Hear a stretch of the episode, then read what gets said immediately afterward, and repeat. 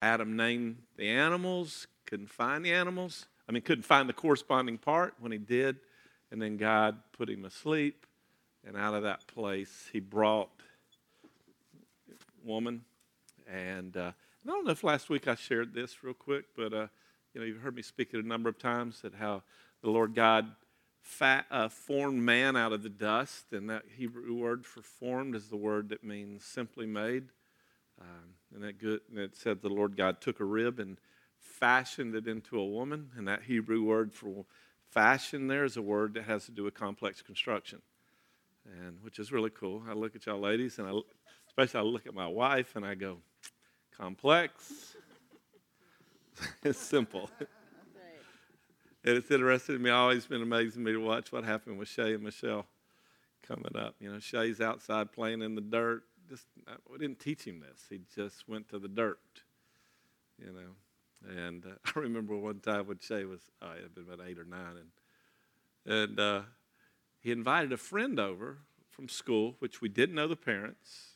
We just had met them, so they sent him over and I don't know what how it is or whatever, but they ended up going out behind our house where it was at, and there was all these dirt piles out there. We should have known it, but he ended up in that place where they were covered from dirt from head to toe, and the mother, you know, we sent them home, you know, covered in dirt, and you know, the mother's thinking, what kind of people is this, you know? But then Michelle would be one always outside grabbing Gracie, the dog, and and had a book and read it to her when she couldn't even read.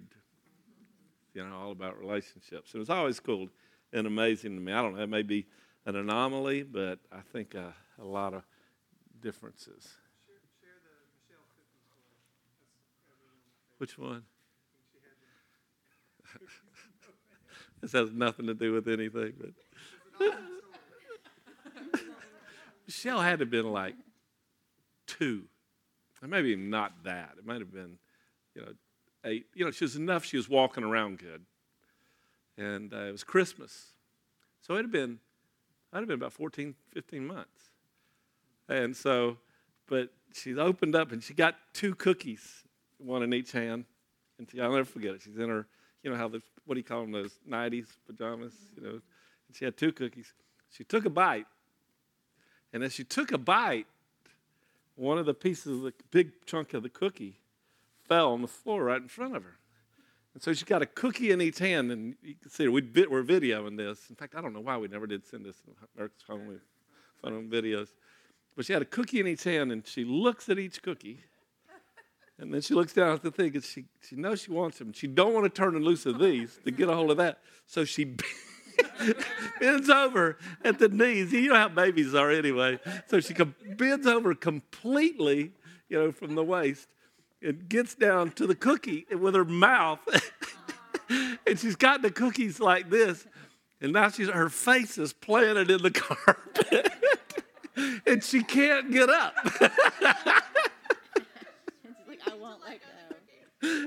and she ain't gonna turn loose of these cookies. I'm going to show that one time she comes in. I don't know what that has to do with anything. She's got one.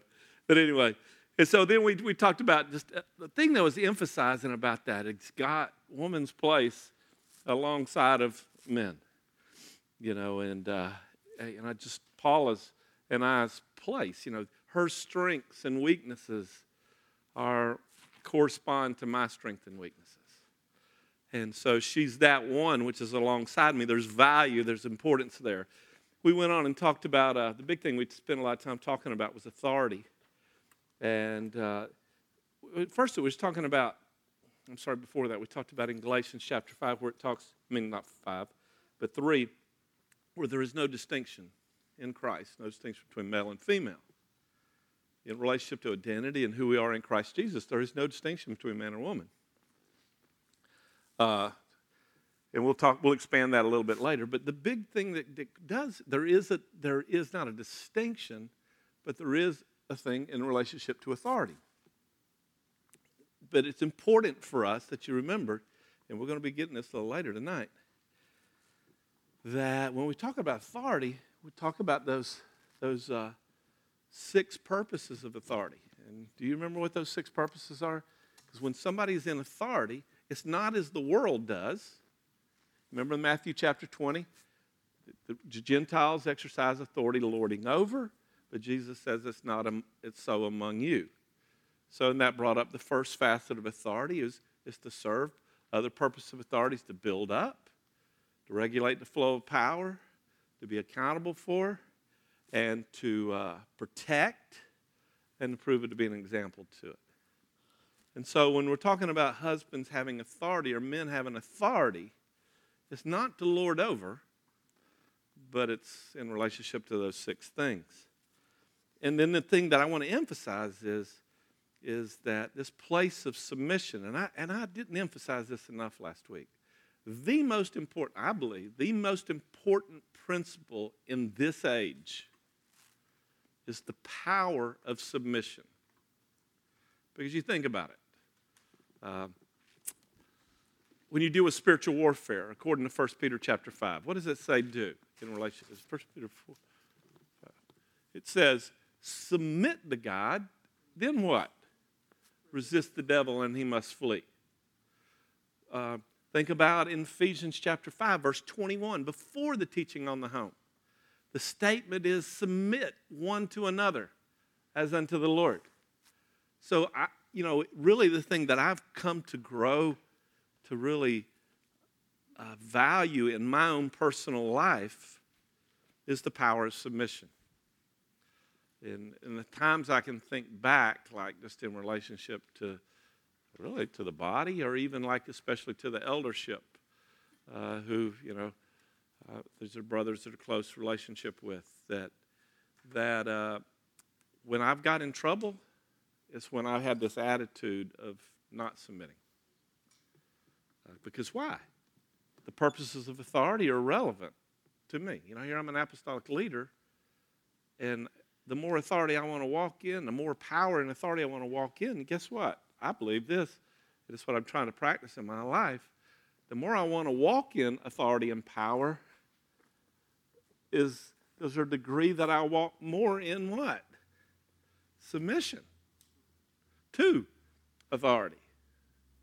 And so when it says, Wives, submit to your husbands as unto the Lord, uh, that is not a lesser thing. In fact, I believe it's a very powerful thing. And the thing that I remember I said to you last week that that every the three places that teaching in relationship to the home occur, it begins with the wife's submission to the husbands. And an interesting one is the first Peter chapter 3, verse 1, when where it talks about submission, even if the hus- husband is disobedient to the word, that they may be won by the behavior of their wives. In other words, I believe in that context, there's what's happening is, like I shared with y'all, is one of the most powerful things that happened in Paula and I's relationship was way back in the day when she discovered the power of submission. So, you know, I'm going to say this, and we probably shared it last week. I don't remember if I did say this, but when Paula started saying, look, discovering the meaning of submission, and uh, again, y'all, she's with the grandbabies, so she just got home just a few minutes ago, or she'd be here. But um, she, when she first looking at this, she looked at Webster's dictionary back in that day, in that time, and she looked up the definition. And you know how it's got one, two, three, four, five, six. So, someone one of them further down the definitions, the definition was eat dirt. And she goes, See, that's why I don't like submission. You know, and, that, and really what that really communicated to me was when the world tries to take biblical principles and interpret it, it comes out. You can't, you can't, you know, it's this foolishness. So submission is not a, a a very a negative thing. It's a very powerful force in all of our lives, not to mention in relationship to wives and women. And uh, so, so anyway, so feel free to get on. Let's jump in this thing in page two, and there's some things. So when we talk about the significance of, of, of women in the home, uh, significance of women, uh, I believe that they're very important, the corresponding part in the home and in the church. And so what we're going to talk about tonight, real quick, is the ordering of relationships in the home. And one thing I did not go into last week that it's very, very important. If you'll notice here in, in uh, in two a, we're going to talk real quick about the husbands. And I know this is all about women, but uh, there's an important thing to talk about here in relationship to husbands. Now, be careful as I start into this, because I have taught this in the past in a way that it gets used as law. Huh? Well, well, in a way, yeah, it's ammunition or on one side and law on another, where what I'm about to speak to you is not something to try to perform. Like, for example, let me just speak one of these things is it says, Husbands, love your wives as what? Christ loved the church. Well, Ned's a, a very good man of God. I really believe that. But one thing I believe about this, Ned's a good guy, but Ned's ability to love Sharon in his own strength as Christ loved the church is not there. That word is there. In fact, three times it's in the imperative tense. I'm not tense, I'm sorry. Imperative voice. In other words, it's a command, it's not an option. The other time it's mentioned, husbands love your wives, it's in a it's just sort of an exhortation way.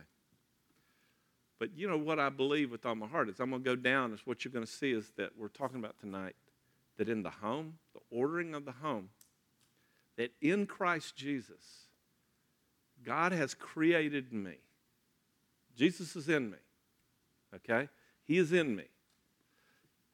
And if he's in me, all the resources of what we're about to read is in me. The question is is that being released? And what we're going to see is that I want to share with you that in Christ Jesus, the expressions of a man walking as a man in the fullness of who I am in Christ Jesus will manifest itself in 10 different ways. And, and what I understand in Scripture, and we'll talk about this later, in relationship to woman is one. Well, let's just start off, and if you would go to, we're going to go three past Scripture. You can see it in your notes here, not fully, but I'm sorry about Ephesians chapter 5, verse 25 following. And then uh, we're going to go to Colossians 3.18 and 1 Peter chapter 3, verse 7, where it talks about who men are. And now I want to say this. Uh, again, I'm going to say this before we get into this. Ladies, if you're married, like Tulio and Tammy are, yes, we are. I really ask that you hear this as that which to believe and confess in relationship to your husbands. And so, so it's very powerful. Because, like I said, I want to say this again. I said to y'all three times the Word of God mentions commands. Like for Ned, uh, I'm going to put it off on Ned, okay? Love Sharon. I mean, a command. Like I said, I, Ned does not have the resources in him to do that. If he tried to perform it, I've watched it. I've spent 37 years ministering and counseling, and I spent enough in it seeing people try to do it and fail try to perform God's word. God's word, I believe, is not written to perform. God's word is written to believe. And in believing, it performs its work in you who believe. 1 Thessalonians chapter 2, verse 13. I don't hear the word and try to perform it.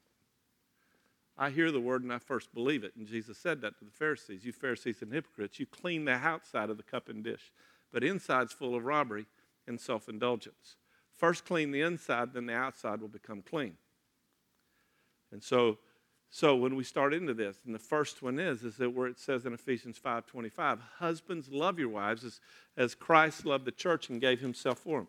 The destiny of the husband is to love, love our wives. And, and I want to say this. Uh, see, sis, she's got a class to go to. So, so think about this. On one side, my destiny in Christ Jesus is to love Paula to the measure that Jesus loved the church. that's huge. But also, I want to flip it around the other side to say this. Guess what? You women, what is the measure that you've been created to be loved? Jen, what's the measure you've been created to be loved? To be loved. as Christ loved the church. I mean, that is the measure for which you have been created to be loved. And I, and I say that as, uh, you know, um, is so powerful of a statement. That's what you're created for. I want to go to the second one, and we'll, we'll add to these things. Uh, 523, I'm sorry, in Ephesians 523. Husband is the head of the wife, as Christ is the head of the church. Seven times in the New Testament, Jesus is referred to as the head. I think it is four times, it's always in relationship to the body of Christ, the church. This is not a superiority thing because you're going to watch this. Is that how it talks about? It's a place, it's a pla- it is a place of authority. I want to say that. Being the head is a place of authority. But again, if it's a place of authority, it's a place of what? Service. It's a very powerful force. Doug and Monica were talking about something the other day. We were talking about remembering some of the old days in ministry. And I, and I want to emphasize this being head and how powerful it is to serve. One night, one day, it's not a night, it was a day we were in, in uh, down Raleigh, North Carolina, with a bunch of college students. I was about 60 or 70 of them. We'd taken down to a conference and we got snowed in. And I mean, we were having so many deliverances, it was crazy. I mean, serious. There were demons popping up like popcorn. It was unreal. I mean, I, don't, I don't mean little burps and that kind of deliverance. I'm talking about massive manifestations. And so we're in this meeting one day, and uh, and I, yeah, is, I need to share this. But anyway, I was, we was in this meeting one day, and there's this guy that was sitting next to Shay. Shay was only like about 12, 13 at the time. He starts manifesting hardcore manifested. Dustin Wowers across the room, he sees it happen. I, I was somewhere else. I was out in the hall uh, ministering to somebody, and there was worship going on in, in there, and he starts manifesting. Dustin runs, runs across the room and tackles the guy right over Shay. Anyway, Dustin and a couple other guys pick him up and carry him out and carry him across the hall in this conference. We were in a hotel, conference rooms, carries across the hall and, and starts ministering to him in, the, in this conference, this room across the hall. And uh, so, you know, a few minutes later, were you in that room with them? And a few minutes later, Dustin comes out to me, and I'm ministering a situation, and he said, Dustin, Rick, we need some authority in here. I mean, this thing is ugly. It's rising up. It's a spirit of murder, and the person he wants to murder is you. yeah, well, that's what he said. And he said, and and I'll be honest with you, when they when he first brought him out of the room, I was the conference where they carried him out of the room across the hall. He was growling, doing all kind of stuff, and it was everything in me. I just wanted to go in the name of Jesus. I mean, I just wanted to get fighting, you know, and just and I just one of those times God gave me wisdom. I just kept my mouth shut, you know, just kept calm because I was involved in something. And, you know, Tammy knows. Sometimes I get. She says I start gritting my teeth, and I think that she's just imagining things, grit, grit, biting my lower lip. And uh, but anyway, but I, I, kept calm, and they carried out. And then Dustin comes over and says that to me, and says, "Rick, can you come in? We need some authority in this to deal with this." And so I, I said, "I'll be in a few minutes. Let me finish this, and let me pray a second, and ask the Lord for wisdom." So I, you know, so I'm praying and so I get through with this situation and pray, and I start walking the room, and this is what the Lord told me to do. Here's, and I walk in the room. Wait, let me, let me interject. We expected a power play too. So, uh, we, you know, we just thought he's going to come in and he's going to have his Bible in one hand and he's going to point and he's going to be like, "In the name of Jesus." So we were all waiting for that to happen. Yeah, they're wanting this. yeah. so anyway, God and when I walked in the door, it was weird because I mean, all of a sudden I walked in the door and his eyes well, walked in the door and he's sitting on a couch and there's two guys, one on each side of him to sort of help control, and another guy in front. Three of you or four of you in there.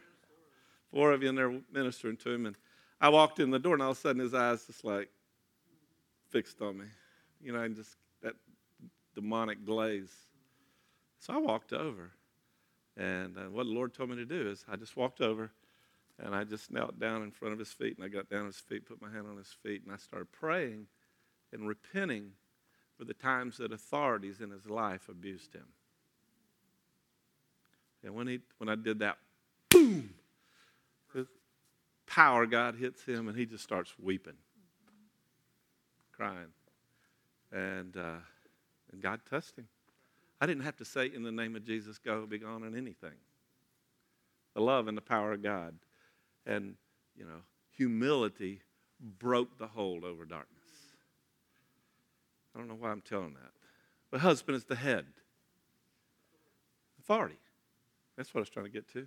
So, husband is the head of the wife, as Christ is the head of church. Two is husbands love your wives as Christ is the church. Uh, I'm sorry, I, wanted, I skipped over something. Husband, verse 23, is the head of the wife as Christ is also the head of the church.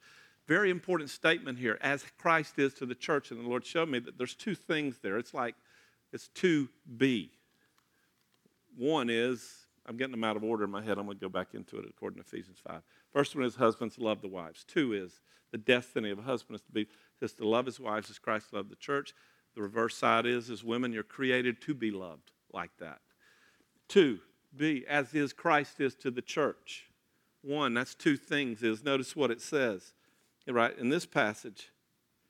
Um, who is the head of the church? Him being self the savior of the body uh, 25, love your wives as Christ loved the church and did what?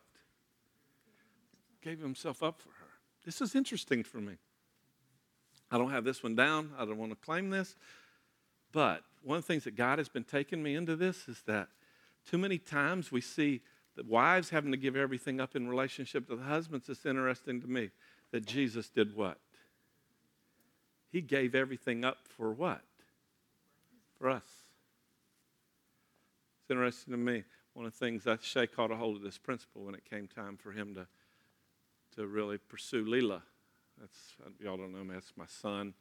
Leela is his wife now, and uh, he uh, um, she's Macedonian, and so they one of the trips that we had gone over and they met each other and they exchanged emails and then they started this dating relationship on email and then it graduated to instant messaging, and then it graduated to Skype, and that was really traumatic for him when they went to a place they could see each other, you know. And then, and then he says, Dad, that I think I need to go to Macedonia and, and uh, you know, one of the trips that you go over and, and, and really spend some time and find out if this is a God thing. So he goes and, and spends two weeks over there, and, and they, he goes, I think this is a God thing. Well, he comes back and he's working for Speed Network, and and then he says, Dad, uh, I believe Leela's the one. Well, the interesting thing his approach was sort of this verse here the husband gives himself up for the wife. And so he moves to Macedonia that he may win her. And it was really cool to me. That was his heart, that I, I need to move there. He didn't ask her to move here he moves there. And now they live over here now, but the reason why they moved over here was because, really, be honest with you, healthcare. And, you know, and, and they, they felt like God's destiny was from here in relationship to speed, I mean, uh, you know, making movies. And, uh, but anyway, it was just that heart. You know, so what I'm saying 2A is this heart of dying, giving up. I heard this lady say one time, she said, I know you men, you'll swim shark infested waters for us, you'll, you'll fight robbers for us, you'll die for us. You know, and says, Well, sometime the biggest thing we want you to do to die for us, just open a screen door for us. and you think about that. I mean, there's some truth in that. I mean, but she said that. And I shared y'all with last week about some of the stuff I went through you know, in that. Second part is to be, is what we already talked about last week, was in uh, Matthew chapter 20, verse 24 through 20, 24, is it 24 through 27, where, where it is, um, just as the Son of Man did not come to be served, but to what? Serve and give his life as a ransom for many.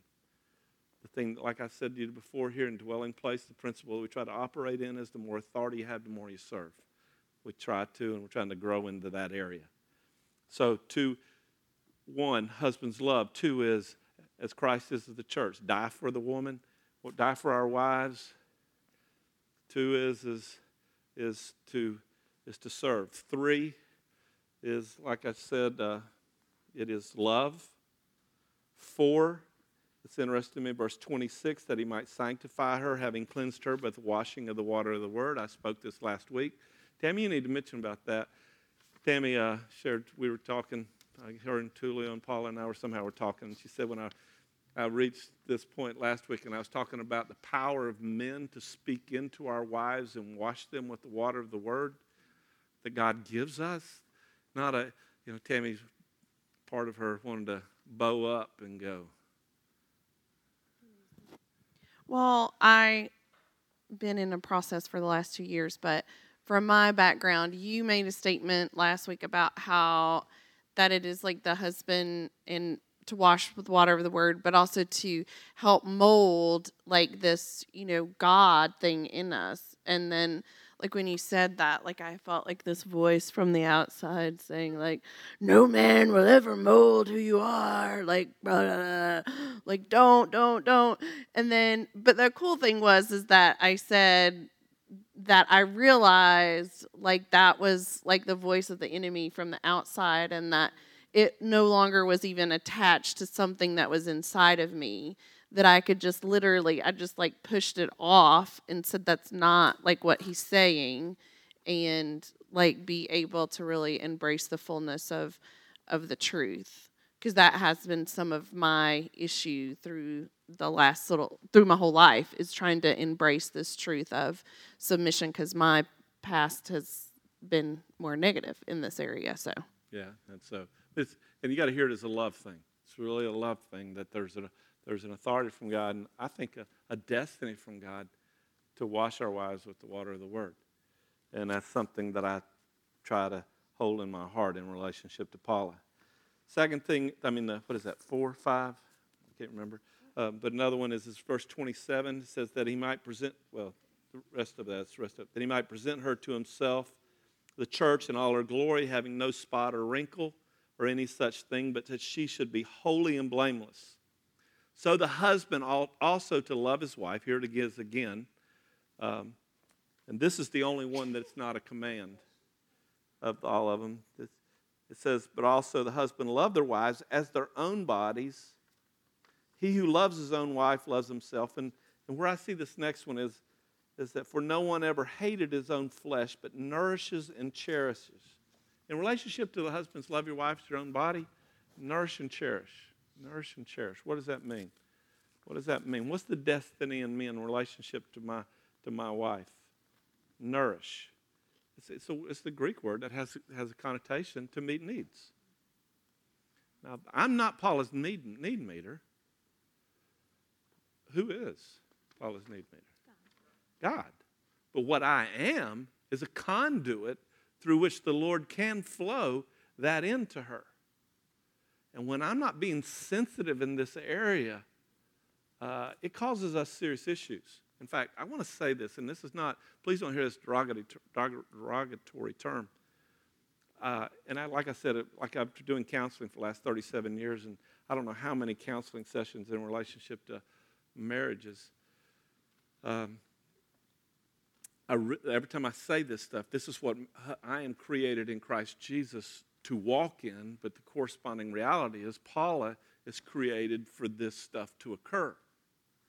And so, one of the things that she's created in is this place that I'm a conduit for the fullness of Jesus to flow through into her.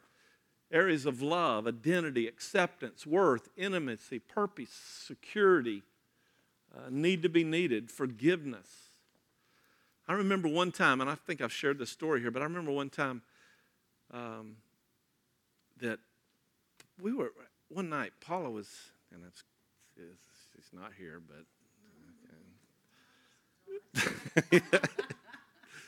I mean, she was acting like a jerk. That's the only way to say it. It was horrific. I mean, I could say, oh, beautiful sky. Don't you say smart stuff to me. Something like that. I'm just being exaggerating, but it was so bad. We, Paula was fixing supper. We're getting ready to sit down for supper, and, and she wasn't on her, she wasn't, it wasn't that time of month either. So, I mean, it was just bad. It was not. And so so it was just. Let me get there, okay? Before you stone me. It was. So I'm being there, and it was so bad. I mean, Paula, I, I mean, Paula turned her back to get something from the kitchen. I looked at Michelle and I go, you know, what's wrong? And Michelle goes, I don't know.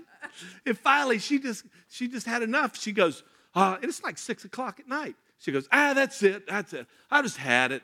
And she says, I'm going to bed. So she starts going up to bed. And being the wise man of God that I am, I in searching for what's going on, I said, Paula, have I done something wrong? You know? And she goes, Oh, no, no, no. And she just goes on up the steps. You know, so she goes to bed. So anyway, we get up the next morning and I'm and she's still lit. I don't know what's up. You know, and I said, Well, baby, is there something going on? I mean, what's going on? She goes, oh, I, don't know. And then about 10 minutes later, she comes back and she goes, I know what it is. I know what it is. And I, I said, Well, what is it? Well, and let me just give you a background of this. You know, this is Tulio when Tulio first came here, and, and Tulio just always being the good administrator it is. You know, he was trying, this is when I was like hardcore involved in just about everything that was going on in church. Tulio was trying to communicate to the church what's going on. I had to go to Florida on business. And so Tulio sends out this email to the church, informing the church that I was going to be gone to Florida next week. So Paula goes, she says to me, I know what's burning me up. I said, What? She said, You know where I found out you were going to Florida? I said, uh, No, where? Email to the church. She said, You know what that communicated to me? That my worth to you is equal to everybody else in the church. See, one of the needs that God's created us with is the needs of worth. Well, I mean, not God's created us with the need, but sin cre- created a death created in us and leaked the worth and the value that God places in us. Well, you know, and I'm to be that conduit to communicate into Paula that she's important. And uh, and so when I did do, when I was not walking in that, in fact, creating that need in her, she manifests. I'm just, I'm not saying that mean. And she didn't even know what was going on. And, and that's just really amazing to me that when I said to y'all like later, earlier on, you, ladies, you're, you know, the Lord God took a rib and fashioned you. You know, if, if, if she would have done that to me, I would have said, oh, okay, babe, that's cool, you know. But, you know, because I'm just kind of things. But she's created in a way that for things, actions communicate to her great things. And one of the things that I'm created in her to communicate that. And so that's what that is, nourish. The other is, is, is, is what I just really just said, nourish and cherishes. That's really that, that communication of what I just told you. The destiny for me is to communicate Paula that she's important. And I tell you, I, I have, this has been a hard one for me because I, especially in ministry, yeah. Yeah, but no, this is on tape. Recording. When the husband shows nurture and cherishes his wife, but the wife can't receive it, what There's strongholds in the heart. It's like this. is there? Um, It's usually like, like for example, I'm sorry, Paula, I'm repenting for you, Paula. You know, when I said to her, you remember last time I was telling y'all that one of the times that God put in my heart to speak and you start putting in my heart to wash her with the water word, and I started speaking into her Ephesians 4, uh, not Ephesians, I mean Song of Solomon 4 7. You know, you're altogether lovely, my darling, and there's no blemish in you. I started speaking to her. She says, Oh, no, I'm not. Oh, no, I'm not. Well, you know, well, what happened to Gola is it's like, God, this is truth and this is our hearts. The normal situation, you speak truth and you receive it. I mean, you can receive it. That's just very normal. You know the truth, and the truth sets you free. When you're dealing with strongholds, it's like Paula, all of a sudden I'm trying to speak the truth into her, but reality was there was a stronghold in her heart. And one of the strongholds was in her heart, it was in relationship to her, is that she sincerely believed that she was fat. her brothers used to call her fat when she's a kid. And she said all her uh, childhood, she thought she was fat. And one of the biggest shocks came in her life when she took a old yearbook and looked and saw herself in high school. And she played competitive tennis. And she looked at herself in that yearbook and she goes, How did I think I was fat?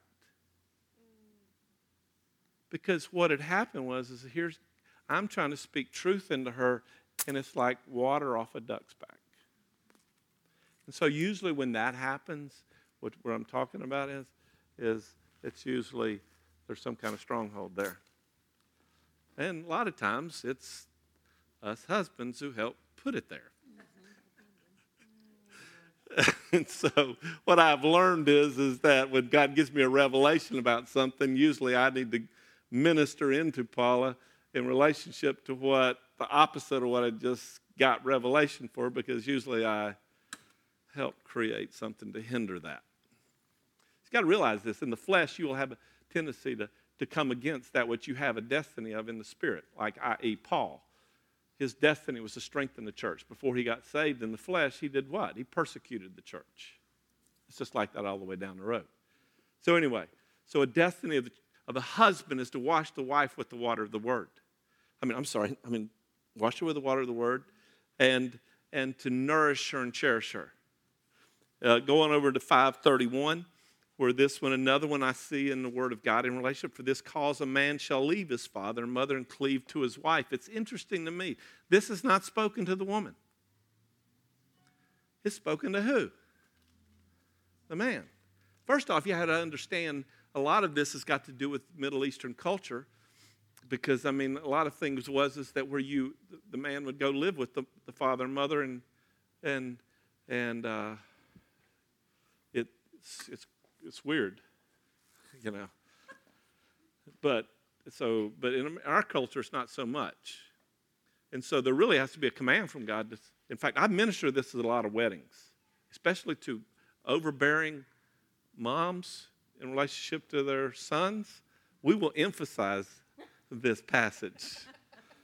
And we will have them, we have the mother and father confess, you know, this reason you shall leave father mother his wife.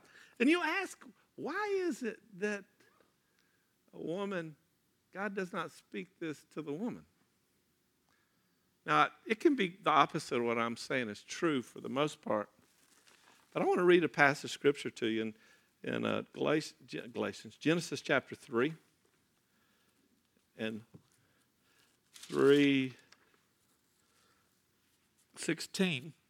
And I was, this is when God's speaking this thing around the curse, when Adam and Eve were, had uh, sinned. But there's something that God says. It says, A woman, he said, I will greatly multiply your chain and your chain, your pain in childbirth yeah, that is interesting. that is interesting. Your pain in childbirth, and, and in pain you shall bring forth children. And interesting, let this, look at this. Yet your desire shall be for your husband, and he will rule over you. You know that Greek, that Hebrew word there for desire is not a bad word. In fact, it's used in the Song of Solomon in relationship to the to the lovers. You know? And so and I've seen this in Paul and I's lives. The last place that Paula wants to go running to is home. If I'm operating in who God's created me to be, and, and there's now strongholds can alter this stuff. But the normal the thing that we've seen down through the years, the normal thing for a for a wife is for is to be in relationship with her husband.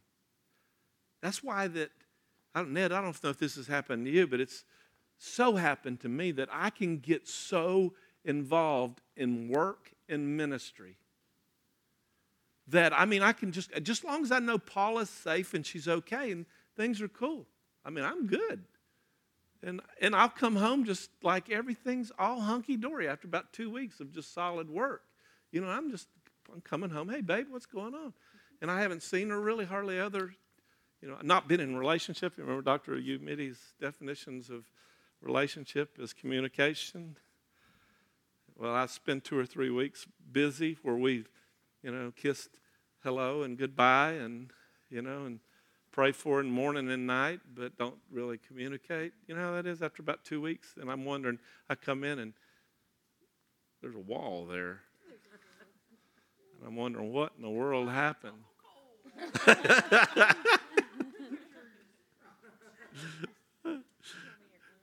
well, what, what's going on is, is that there's this place in Paula's heart for relationship with me. I mean, that's, and it's really not a negative thing. It's just a thing that, that that's how God has created her. But yet, God speaks to the man, you leave your father and mother. You love your wife. Because I've said that to God a couple of times. Not a couple of times, I don't know how many times. God, this ain't right. You command me to love her. You tell me to leave and cleave to her. Well, you do it to her. And he just says to me stuff. You love her like I it's in you, and you watch. You watch what happens. I remember I'm pick on Jen and George, get my marriage out of it. I remember one time, you know, George, it was fun, it cute. George was so cute when he first came over, because we're talking Middle Eastern mindset.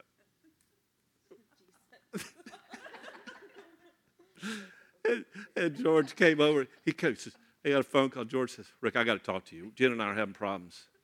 You need to get her right. And I said, You need to get us right. We need to come down and see. And I said, No, George, uh, I want to talk to you. I want to talk to you, George. Don't you see Jen? No, no, no, no, no, no, no. I want to talk to you. So he came down. And I, Lord had already told me ahead of time what was going on. And I just started speaking to him how he's loving her in relationship to what we just said.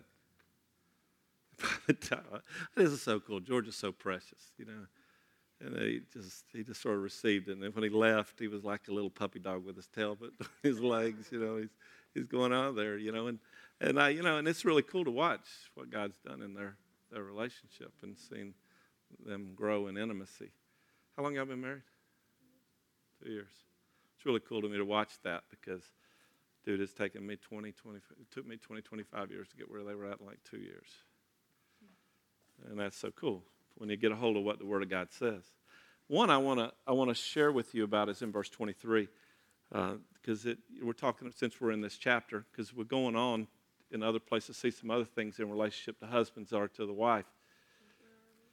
Uh, Ephesians 5:23. We're pausing a second in, in relationship to husbands and talk about in relationship to wives. And, and my conviction is what I see in the Word that wife really has, has one destiny in, relationship, in the relationship, and as submit to the husband in both these places in Ephesians 5 22, um, Colossians 3, and also 1 Peter 3 1.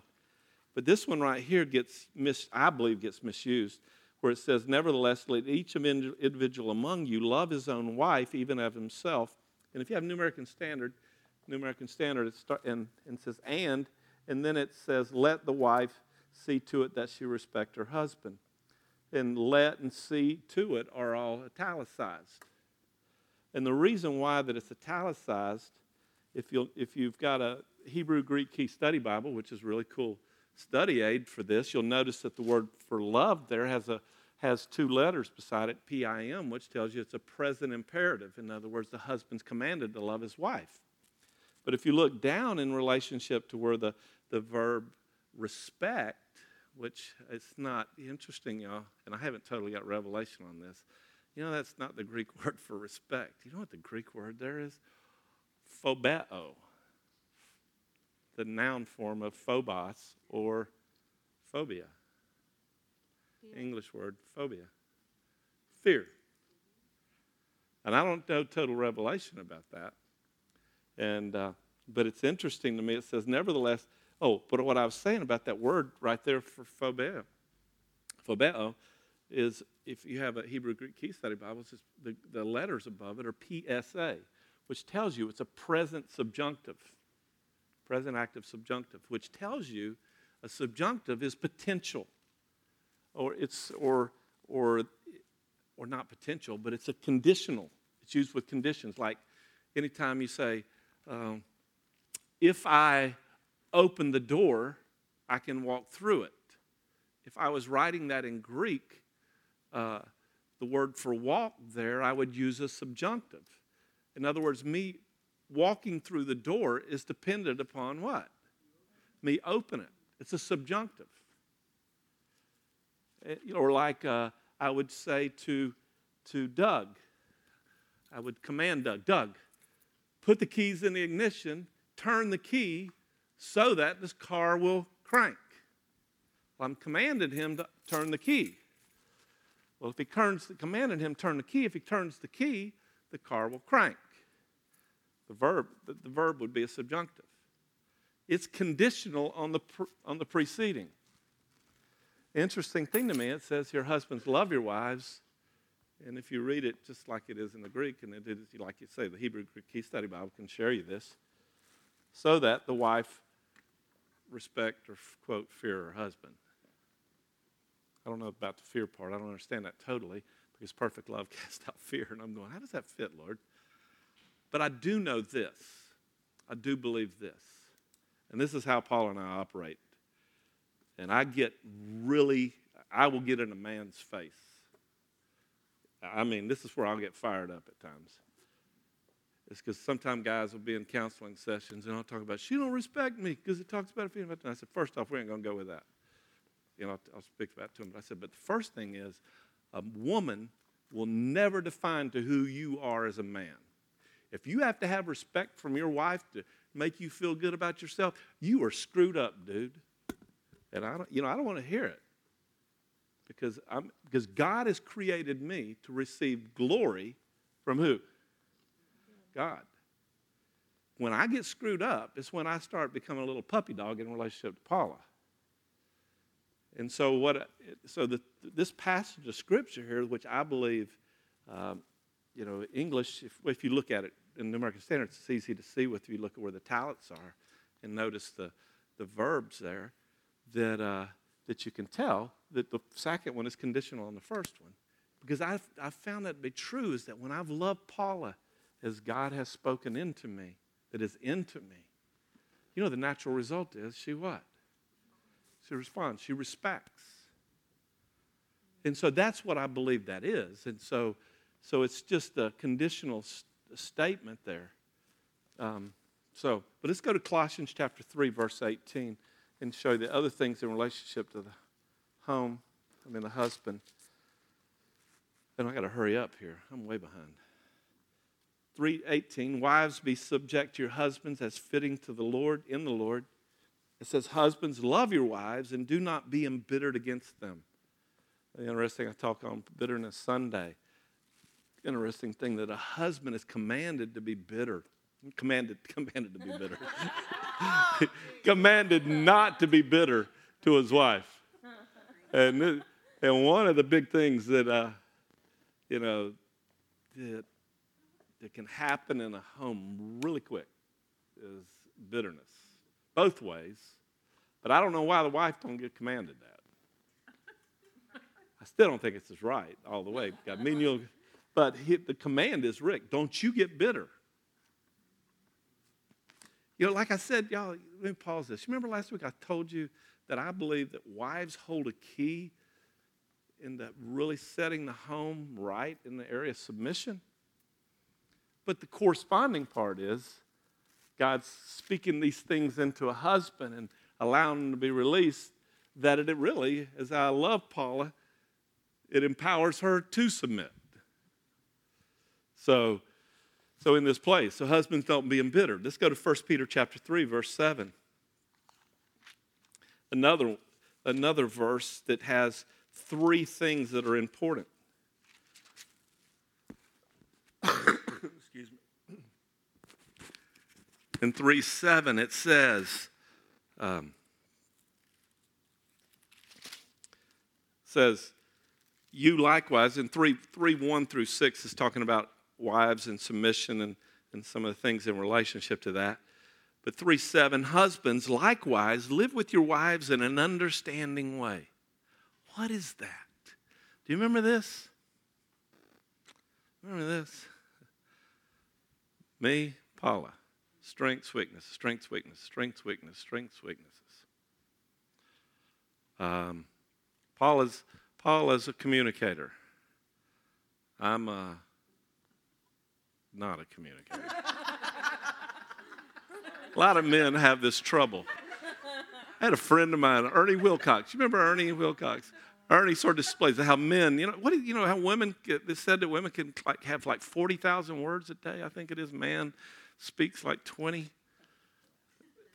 And then when Paula, when we had kids and Paula was at home with Shay, I remember she would come in and she would, I would, she'd meet me at the door. Here, I've got to talk. You know, I mean, she, I could, she would, I got to communicate with human being, you know, or something like that, you know.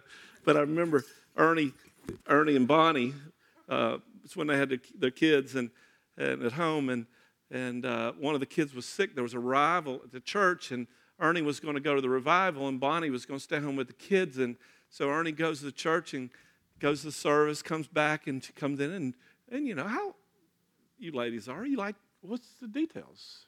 You know, like at a wedding, you read a you read a, read a wedding thing, you know, about a wedding, and the bride had chantilly lace and such and such, and all these details. A man would write that as go. If Paula asks me sometimes, she'll go, "What did they? What were they wearing?" yeah, a dress. yeah, I, you know, what color hair did, did she have? I don't know. You know, but it was funny to me. Ernie comes home from the from the revival, and, and Bonnie goes, "Well, was it good?" He goes, "Yeah, yeah, it was good." What'd they talk about? Sin. well, what about it? He's against it. you know what I mean? When I heard that, Bonnie was, Ernie was sharing that, that testimony one time. I'm going, thank you, Jesus, I understand, you know? But it says that husbands live with your wives in an understanding way. Or how about this one? Paula, you know, Paula's a, a cuddler and a, an affectionate in, in our intimate relationship. I'm one that's side oriented, you know, and I'm just really impetuous. And she's she's wanting romance. And I'm going, why? you know, you know, all these are differences. Thank you. Do I look like I need it? and the interesting thing to me, God has said to me, is that in this, He says, husbands, live with your wives in an understanding way. In other words, I believe this says, and what it's been speaking to me down through the years, Rick, you blend the differences. You blend them. You value what's in Paula, which I think is stupid at times down through the years. I have to confess, some of the differences I've seen in Paula and I's relationship, I thought was needless. Really, I'm going, come on. Be like me.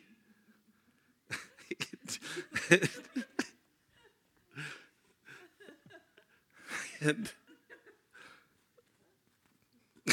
I'm not going to get into this. This was a bunch of men, I would extrapolate, but. but the important thing is, husbands, blend the differences. What? You've heard worse in intern classes. So notice the next one in 3 7. It says, Husbands, likewise, live with your wives in an understanding way. This is interesting to me, as with a weaker vessel. As with. It's comparative statement in the Greek and English. A comparative statement. It does not say that Paula is a what? The vessel. It says for me to respond to her what? As a weaker vessel. This is where chivalry comes from. Chivalry comes from. I believe this is where chivalry comes from. That, and I have to confess, I've kind of gotten away from this, which is not good. But I mean, one of the things that I really had tried to train myself, and, and the interns who would work with us, Tammy knows this, that if a, if a lady walks in the room, a man stands. If there's a lady standing, a guy sit. you know, I mean, a guy sit. if there was a lady standing, that woman needs to stand up. She needs to exercise. No, that ain't what I'm saying. Sorry, tonight I'm really messed up. It's been a long day, y'all. I, I got to get home and I got to write a dissertation. But, uh, but anyway, so uh, what am I talking about? Oh yeah, but uh, but but the reality is, even like this, is that a woman is never the butt of jokes. I mean, treat them as a weaker vessel. If there's a door to open for a lady, open the door for the lady. I mean, that's what God's saying. A woman is never a butt of jokes. A woman is never to be like one. I'll never forget one time sitting over here. We're intern class was right over here. There was uh, one of the interns came in, a guy had borrowed somebody else's truck. It was a nice truck, and it was you could see it out that window there. We had the desk sitting right there, and one of the girls came in. It was Katie Cadell. Two of the intern guys were there, and Katie said, "Why? I see you got a there's a new truck." And and the guy said, uh, "You know," I said, "You got a, a, different truck there?" And he goes, "Oh yeah, it's a that's a, a new truck. Uh, you know, I got a new truck." And I knew where it came from, and I overheard it. And I walked over there and I got in his face. I don't know if you remember this, but I got in his face. I said, Don't you dare ever tell a woman, play a joke on them and deceive them. Don't you ever do that to a lady. You speak to a woman, you speak to her, and you speak truth to her and love her. Don't mislead her, don't, don't abuse her. And so, you know, because the heart was this verse here as, as with a weaker vessel. You know, and that's sort of like what I say, you know. And it goes on to the next one where it says, I love this one in 4, 4 7. As a fellow heir of the grace of life. Get it, co heir alongside Paula and I. I mean, that sort of goes back to this thing, y'all, in the beginning when I was trying to communicate to y'all that this place, like Mitchie, Mitchie Poo and Leah up there, you know, I mean, as far as God's concerned, what's going on, they're co heirs with, they're, they're, they're fellow heirs of the grace of life. It's interesting. Fellow heirs of the grace of life, this age. Because you realize this that marriage is the only one big thing that we're talking about that's not eternal. Marriage is not an eternal thing. You know, so when we get to heaven, there's neither marrying or giving in marriage. But the really cool thing to me is that her and I have a chance to partner together in the inheritance that we're receiving in Christ Jesus. Fellow heirs. So it's not less than. And that's one of the things that Paul and I tried to keep in it. Interesting thing here. The summarization is, yeah, here it just meant you put it in the context, you just do it in relationship to three things. But the summarization is that I'm created in Christ Jesus to love Paula, to walk with Paula as Christ Jesus is in me. These 10 things. That is who I am in Christ Jesus. To operate in anything less than that, notice the end of that passage of Scripture. So that you're what? Prayers answered or not hindered. I'll never forget the reality of this passage. You probably remember me telling this story, but I was in Texas when Paul and I were in Texas, and I started one of the first deliverances I was ever in on. There was a young lady who, in fact, it was the very first deliverance I was ever in on. A young lady who was at 90 some pounds, and she was a witch sent out of a coven in Fort Worth, I mean, out of Houston, Texas, into the churches in Fort Worth there to cause problems. She would come in and she would come in and cause all kind of serious issues. And so the week before, she had manhandled two men over 200 pounds. And she's only like this crack, crackhead, 90 pound year old lady. And so, I mean, when this, that demonic spirit was manifesting on her, she was, it was crazy. Well, interesting thing, the pastor, the church said, Rick, I want you to get on it this time. Me and another guy are going to minister to her. So, anyway, right before I'm leaving the house to go to this, to this ministry time, Paula, I mean, not Paul and I, yeah, Paul and I, get in a discussion. and I kind of got ugly. And I go, oh, I've got to go. I've got to go. So I get out, I, I start walking, I get in the car, drive, and I get probably about between halfway between, this is the days before cell phones. So I, and pagers even. I get halfway in between where the church was and our house or apartment. We were in an apartment at the time. And, and I hear the Lord say this phrase to me so that your prayers may not be hindered. And I'm going, oh no. I'm getting ready to step into a crazy deliverance situation, and my prayers are going to be hindered. And you talking about the fear of the Lord coming all over me. I get to the church, first thing I do is get a get the get to the telephone and I call Paula at home and uh, and I start repenting. Because I know without a shadow of a doubt, and the Lord told me, I'm walking in this with my prayers hindered. And it's really kind of interesting to me that how God holds husbands accountable in a relationship. How do we walk who we are in relationship to our wives? And I and I I start thinking about God, is that you're up there just going, you know, oh, you blew it with your prayers are hindered. No, it's just I think it's really this thing that who I am in Christ Jesus, and when I'm flowing in it, if I'm not, it's like electrical current. When it's plugged in and it's operating right, it's cool. But it, when it's disconnected, it's not working right. And my destiny in Christ Jesus is to, is to love Paula and walk in this in these things that I just shared with you. If I'm not operating in that, I'm, I'm totally off. And so that's why recently I ministered to a, a couple and he was talking about how, man, I'm having, I'm just not hearing the Lord right. And so we started, you know, the first long time in the meeting with them, he's going, you know, we're talking about business, we're talking about ministry and all kind of stuff, and, and about maybe find out what's going on. And, and right, right at the end, he's, we start talking and finding out how he's been making decisions without her and how he's not walking in love toward her. And I go, now I know why you're not hearing God. And I opened it into this passage of scripture and I go, see? Right there it is, bro. You need to repent. And so that was just part of it. So, anyway, dude, how did I do this? Totally blew off tonight.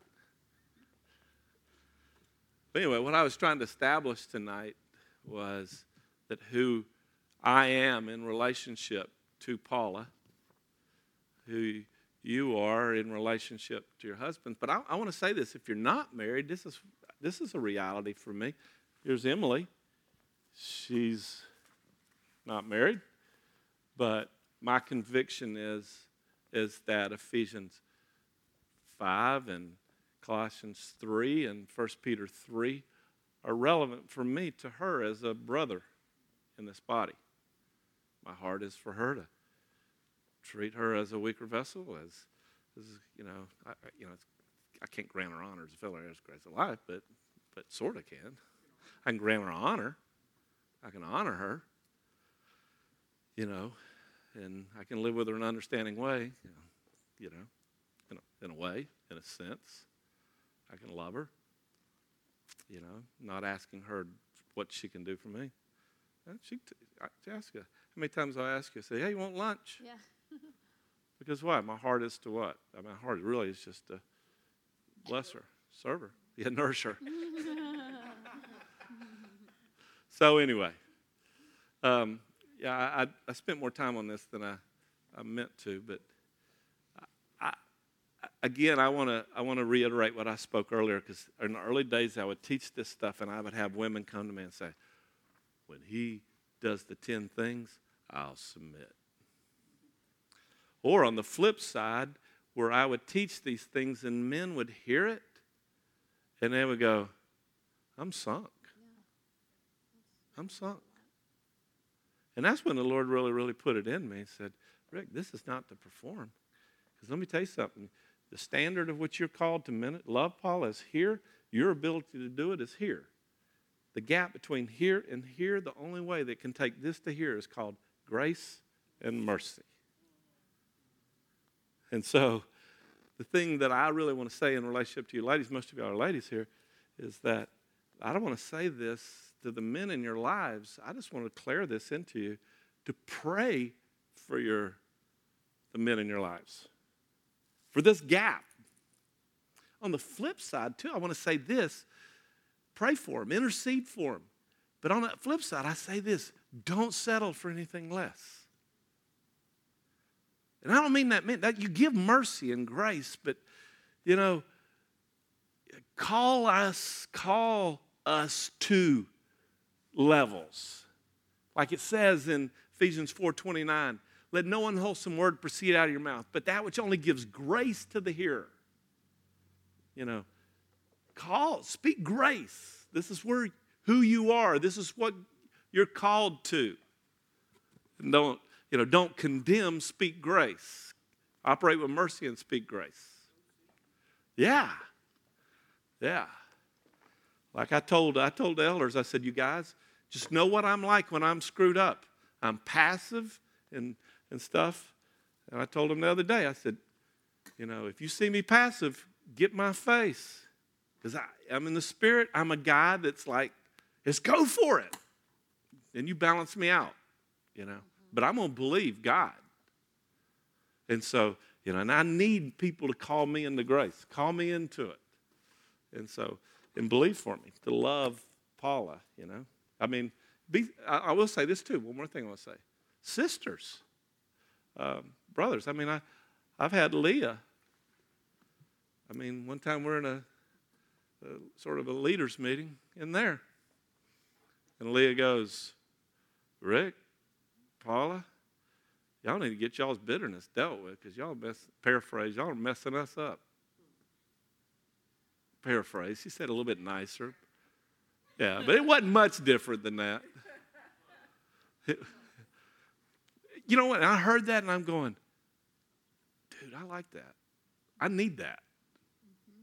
And so, you know, don't that we don't settle for anything less than who God's called us into.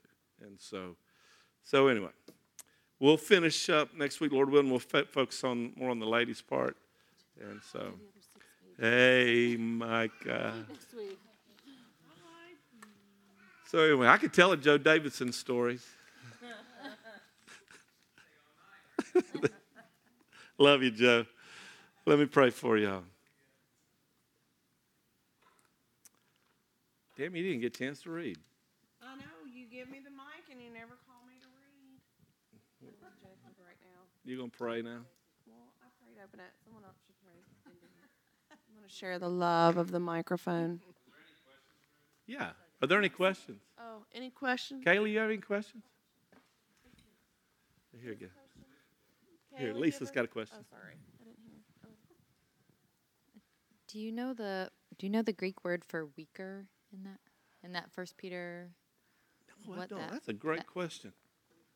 I have a hard time with that. That one I have never looked up. Let me see real quick.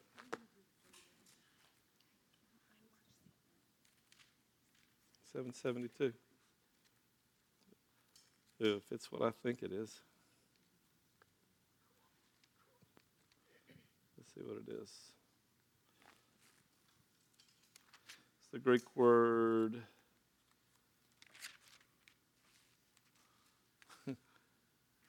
Sorry.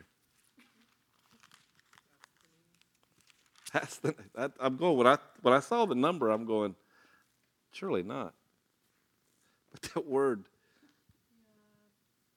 means to be sick.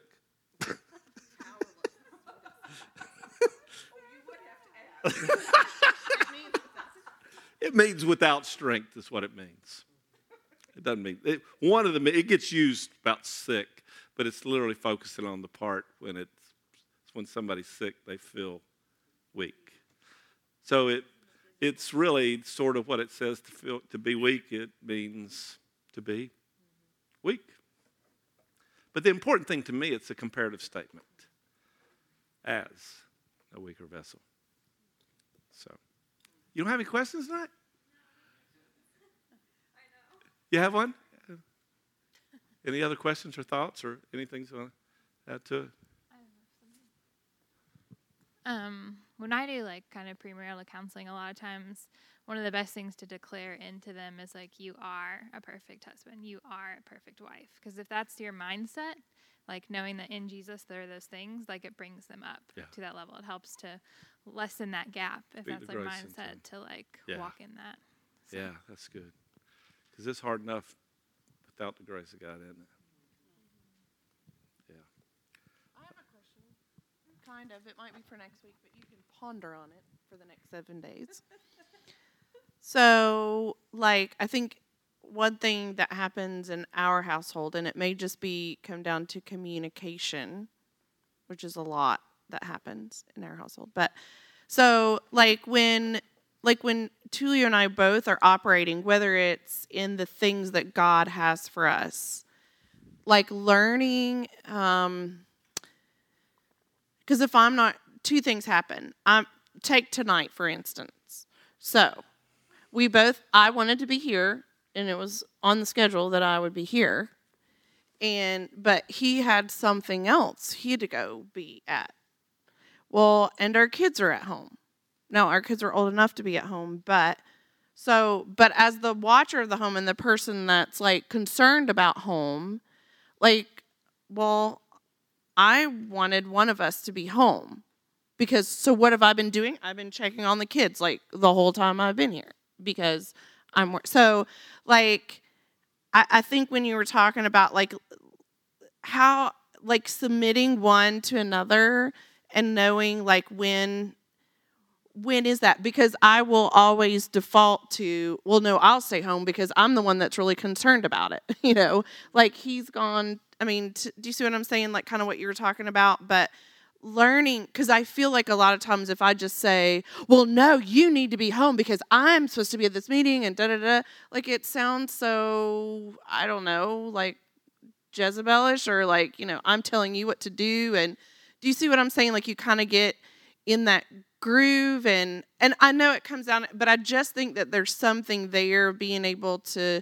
I don't know if you have any perspective on that or kind of be able to kind of speak into that but as we're kind of stepping out whether it be things here at church or even out in the workplace or things working and how do you manage your children and you know things like that. There's there's some of those questions I guess that that I have. To a place. for next week. Yeah, because you mentioned a past scripture we have not introduced tonight, and so I know that like you know, then when we if we start addressing with that the Titus two, five and two three, two five, and First Timothy chapter five verse fourteen, those past scripture there with the in relationship to women, uh, to to get into that would really mess that up, and then on the flip side, what you're talking about. So, can I? Yeah, you're just feeding us for next week. So, do what? Yeah, so you got to hear Tammy's question. Let's pray. I got to go help Paula chase grandbabies. So, and write a dissertation. So, Father, I just want to thank you uh, for the privilege to be with these brothers and sisters. And Lord, just home is so awesome to think about, God. Lord, just the greatness of, of the things that you created in the very fabric and foundation of all creation is, is man and wife in the home or men and women in relationship together in the church. And Lord, I just, uh, I just, tonight, I just want to claim into us men, Lord, with the destinies that we have in Christ Jesus. To Lord, uh, to walk as in authority, but Lord, in authority not as lording over, but authority, Lord, to serve and to, to build up and to regulate the flow of power, Lord, to be accountable, Lord, to protect and to be an example. Lord, to be a to love and and to lay down my life in relationship to Paula and other women, Lord, as Christ is to the church, and Lord, to serve. Lord, I speak this into us. The Lord, with the, the wisdom and, and Lord, to just wash the women in my life, Lord, with the water of the word, especially Paula. Lord, to, to live with Paula and Lord, and I just speak into us men, Lord, to cherish and to honor and, and uh, to nourish. Lord, I just declare the destinies into us to leave our fathers and mothers and cleave to our wives. Lord, to not be embittered, But Lord, also to live with our wives and women, Lord, in an understanding way as a with a weaker vessel, Lord, in the grand honor. So, Lord, I just speak and receive this, Lord, the revelations of this truth. I speak it, Lord, and just pray unto me, Lord, be impregnated with the word as I've prayed this many times before, Lord, and call it forth, Lord, that the word which I have heard I receive in faith, and it will perform its work in me, who, Lord, I'm believing. And I speak it into us men in the name of Jesus. Lord, I just speak it into the men in this church, Lord, that this may be a church that has a, has a reputation and destiny, Lord, to, to uh, the homes and the relationships between men and women are things of honor and, Lord, are, are treasured. So I speak that into us, Lord, in the name of Jesus. God, that it not of a thing of performance, Lord, but of intensity of the heart, of love and life. Lord, I thank you that you live the example. You've given it to us, and you've come with resurrection power to help us to walk with one another. Lord, in the weeks to come or the week to come, Lord, as we, as we just come in to speak into the, the women, Lord, the, the place that women have in the church and in the home, Lord, I just pray for wisdom that we speak these things, Lord, in a way in truth, but Lord, also in, in wisdom, Lord, to empower and give revelation to. So, Lord, I just thank you for this and, and uh, Lord, for your goodness, Lord. In Jesus' name, amen.